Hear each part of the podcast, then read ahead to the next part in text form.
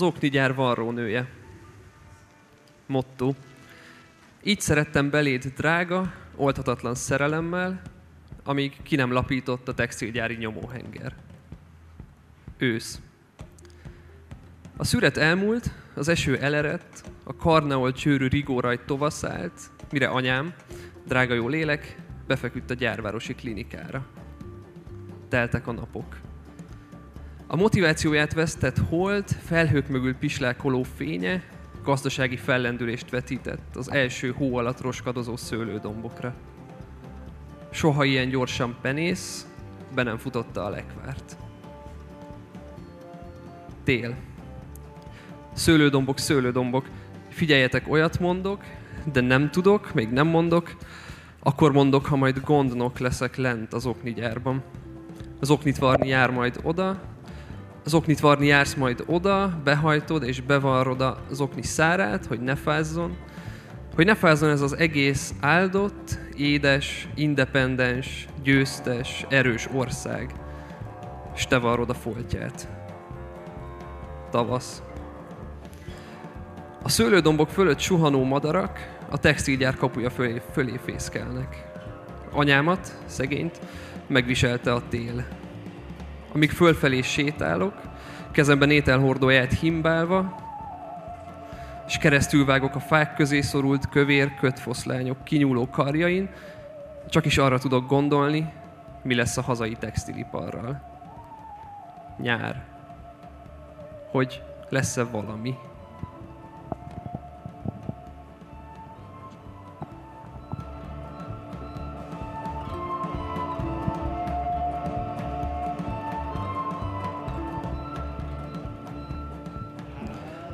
Független Szlovénia első tavasza.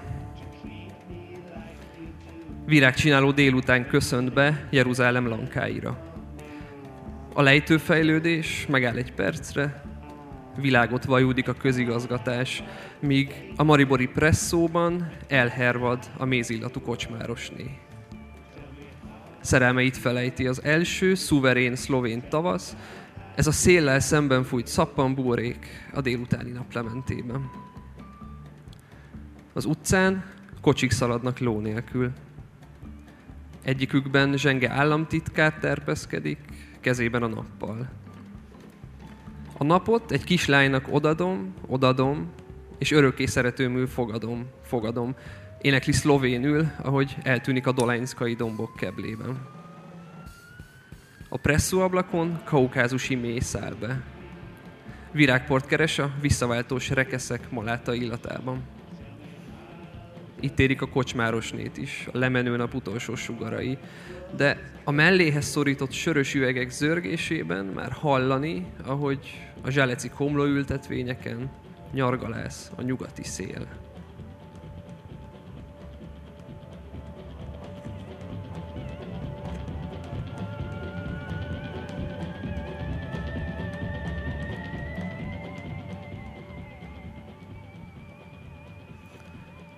A Hesbombeli halastók cég struktúrája.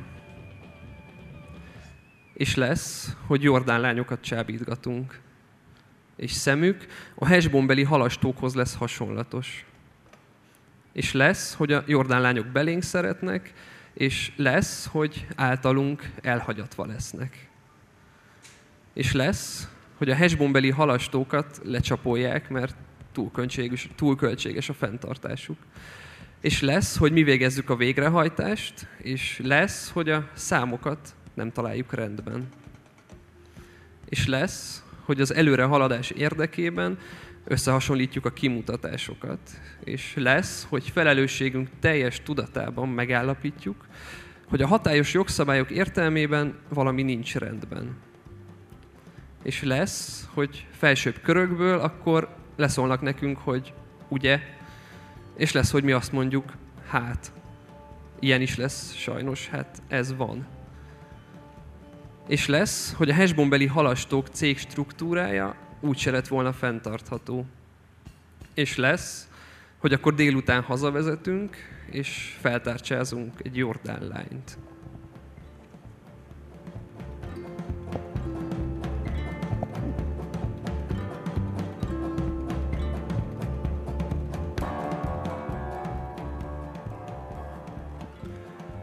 Albrecht Dürer rinocérosza.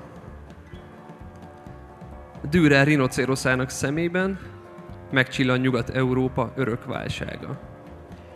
Szőrös állától undorodnak a gyerekek. Nem harap, mondja Dürer, és a vendégek megsimogatják. A rinocérosz csak az elefántnak halálos ellensége. Az elefánt fél a rinocérosztól, mert az, ha találkoznak, a melső lábai között támad neki, és felhasítja a gyomrát. Amíg a belek kifolynak, a katolikus egyházban zülési folyamat indul.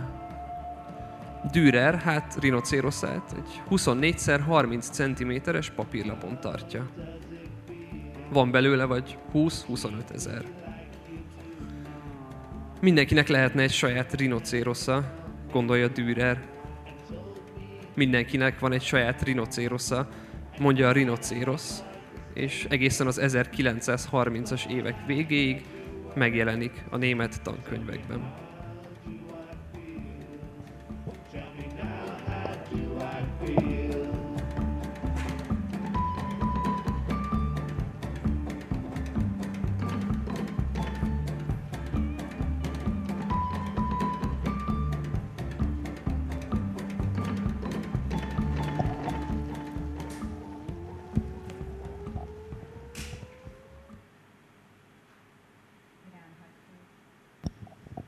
Rám hagytad.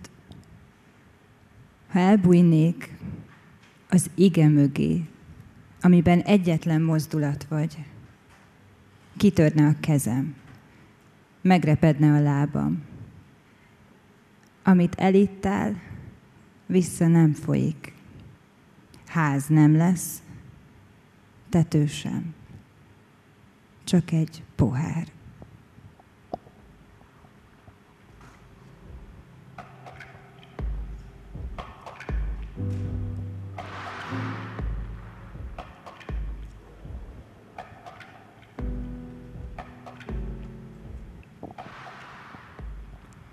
Beton. A körülötted lévő dolgokban a név más, személyes. A vágy csak időleges. Ahogy a lekopott lakban a szín, az epegörcs is sajátod. A köréd növő erdőkben halak fulladnak az avarba, s a madarak kopoltyúja réssárga. Mint a behasadt karmok nyoma a lehántott kérgeken. A szánalomnak ezerféle alakja motoszkál az erdei ösvény felől, mint az apró és elfelejtett ígéretek, amiket a kórházba viszel egy haldoklóhoz, akinek már összezárt az érrendszere, és még a megbánásod sem fúr alagutat, az elvesztegetett idő és a jelen közé.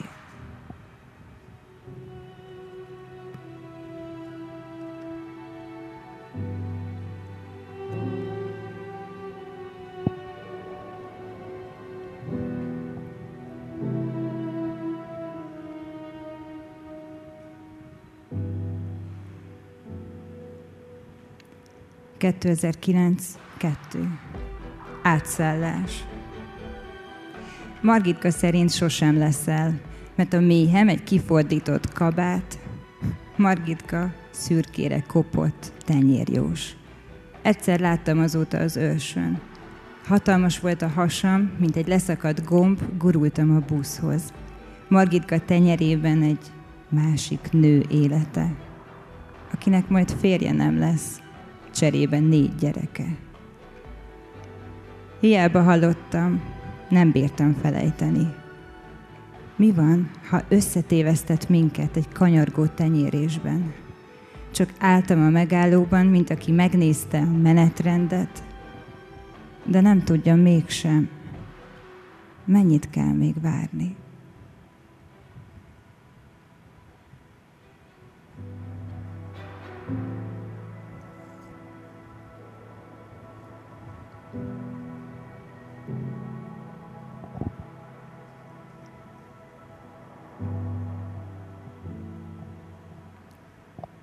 2009-9. Utcára néző. addig állni az ablak előtt, amíg belenősz. Hozzátapadsz, és vele nyílsz, csapódsz. Kívülről tudtam a lámpák ritmusát és a villamosok menetidejét. Hajnalra egy piros és négy sárga. A szomszéd ilyenkor tablettákat vesz be, de bennem egy gyerek. Nem tudok már áttetsző és üres lenni. Csak ez az ablak. Lassan, alig látni ki rajta. De az utca nélkül is tudom. Ez már így lesz. Valaki vár, valaki késik. A boldogságnak állítólag színe is van. De innen még sosem láttam.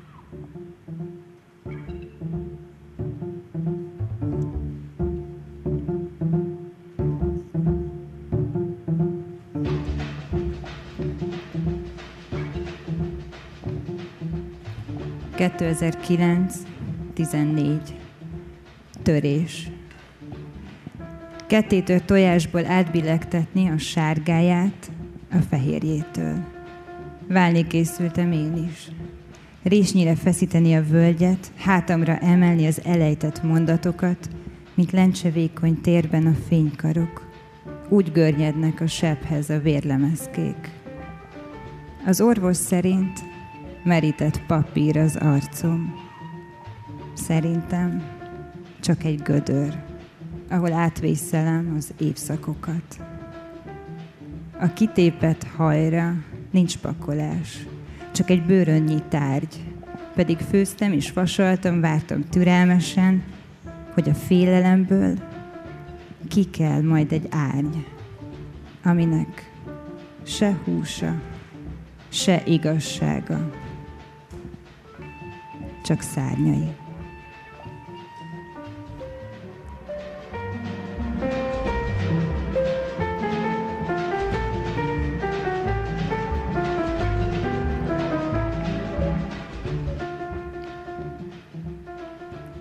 Zoli bácsi. A hagyatéki kutyákat is naponta kétszer kihajtják az udvarra.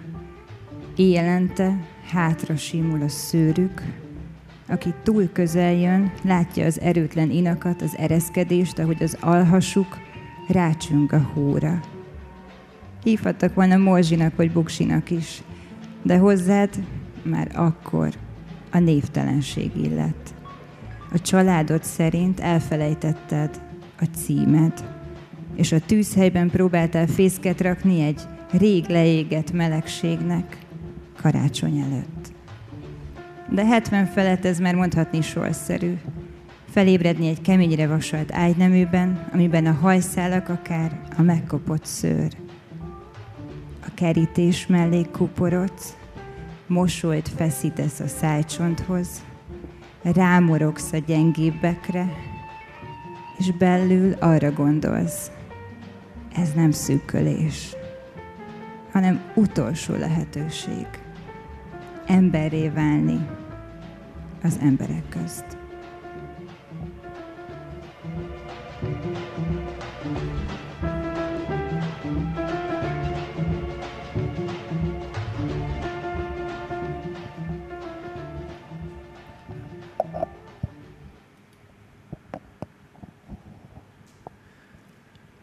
Puha testű,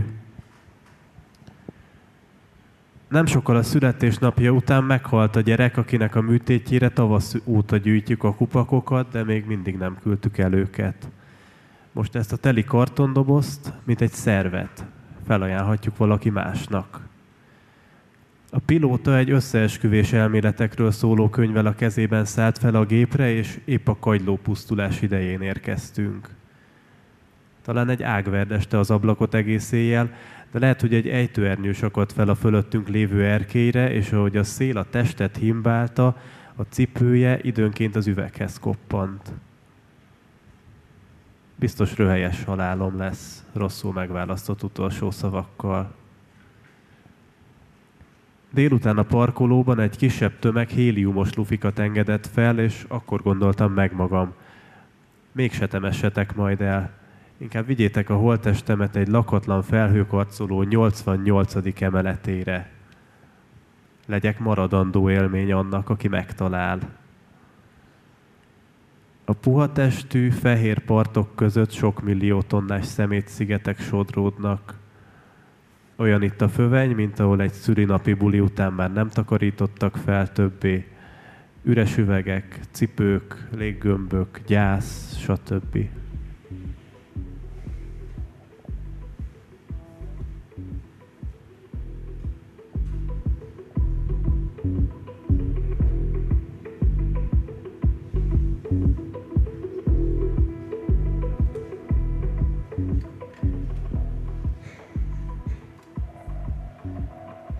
Teendők.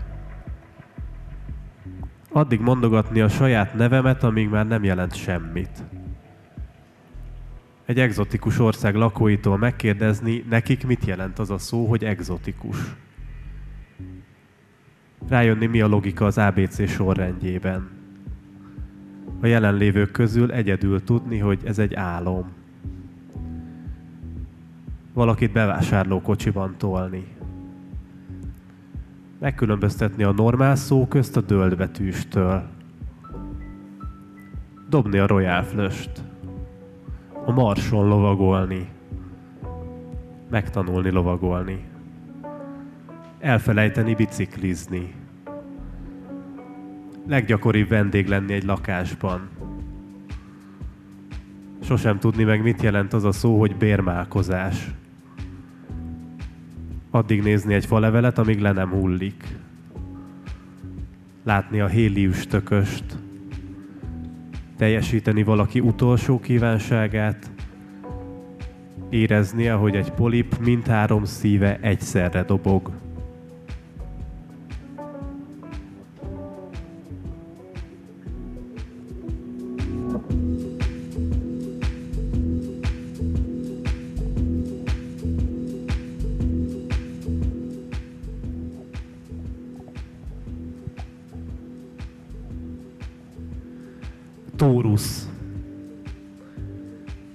Ideje már ott van, csak nem volt, aki észrevegye. Tóruszdomnak hívják azt a puha részt a boka előtt, a lábfej külső oldalán. Rovar mászik rajta, az árnyékát érzem, a súlypontodat a lombok között, megszaglásszuk egymást, mint a hangyák, úgy nézünk ki, mint az őrültek. Rétek rohannak át a záporon, Karikát fújsz a füstből, próbálgatom az új érzékszerveimet, a látvány távolodva mélyül, a fácánok kíváncsiak. Hány mikrogram az univerzum tömege? Hány univerzum fér el a nyelvem alatt? Repülő árnyék a suhanát rajtunk, a mező szélén ketten másznak négy kézláb, a szántóföldek fentről nézve sok szép színes síkidom. A tudatom egy kék gömb, a közepén üres magas les, a kedvenc halmazállapotomnak nincsen neve, meg sem történt, de már elfelejtettem. Ezerszeres lassításban emlékszem rá, hogy a tinta megszárad a bőrödön. Minden mozdulatlan, minden mozog. Az erdősáv teljesen nyilvánvaló. A kép szélére fényes cserjék állnak. Nézem, mi ez a hosszúkás tárgy, ami kilóg a földből. Én vagyok álomhozó fű, farkas cseresznye. Nyírkos, zuzmós tenyérrel jövök lefelé egy létrán, és mintha mindenki rám várna, de sehol senki. A növények közé fekszünk, és nincsen különbség, a fácánok kíváncsiak. Igazából fogalmam sincs, mi a neve annak a domnak a lábfej külső oldalán. Ráírom a szót, hogy Tórusz, és nem mondom meg, mit jelent.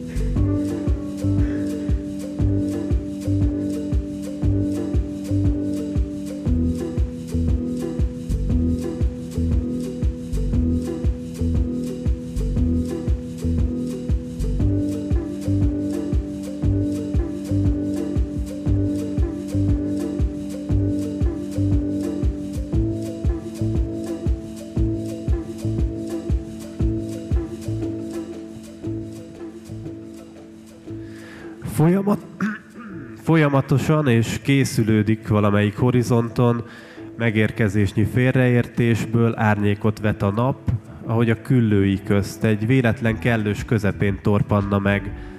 Onnantól a szél csinálja, amit mindjárt én is így fogok, feltűnően, hogy beilleszthetően nagyobb rendszerekbe, hanem a galambrai a deltoidok hátterében és viszont szinte előre megbeszélték három napernyőt bordó körvonalakká. Vagy csak hagyni, hogy a feltorlódás ugyanazt. Mióta mindenki ugyanazt álmodta volna, gond nélkül, jelentősen, flórája és faunája, most a perforáció mentén vele együtt egy találkozás az átlók metszete mögött egészen magasan öngyújtót a fűben. De a legjobb, hogy a lényektől elvonatkoztatva az amúgy üres padokon létrejön, ahol és ahol, és van köze hozzá, mind közül, akkor sárkány teregetnek.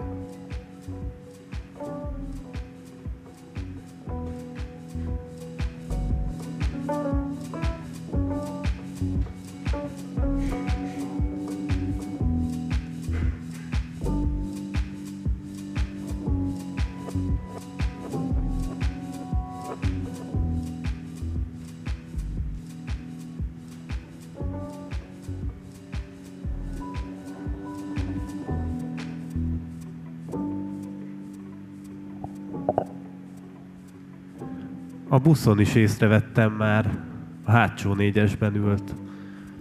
Aztán a villamoson a babakocsis nő mellett.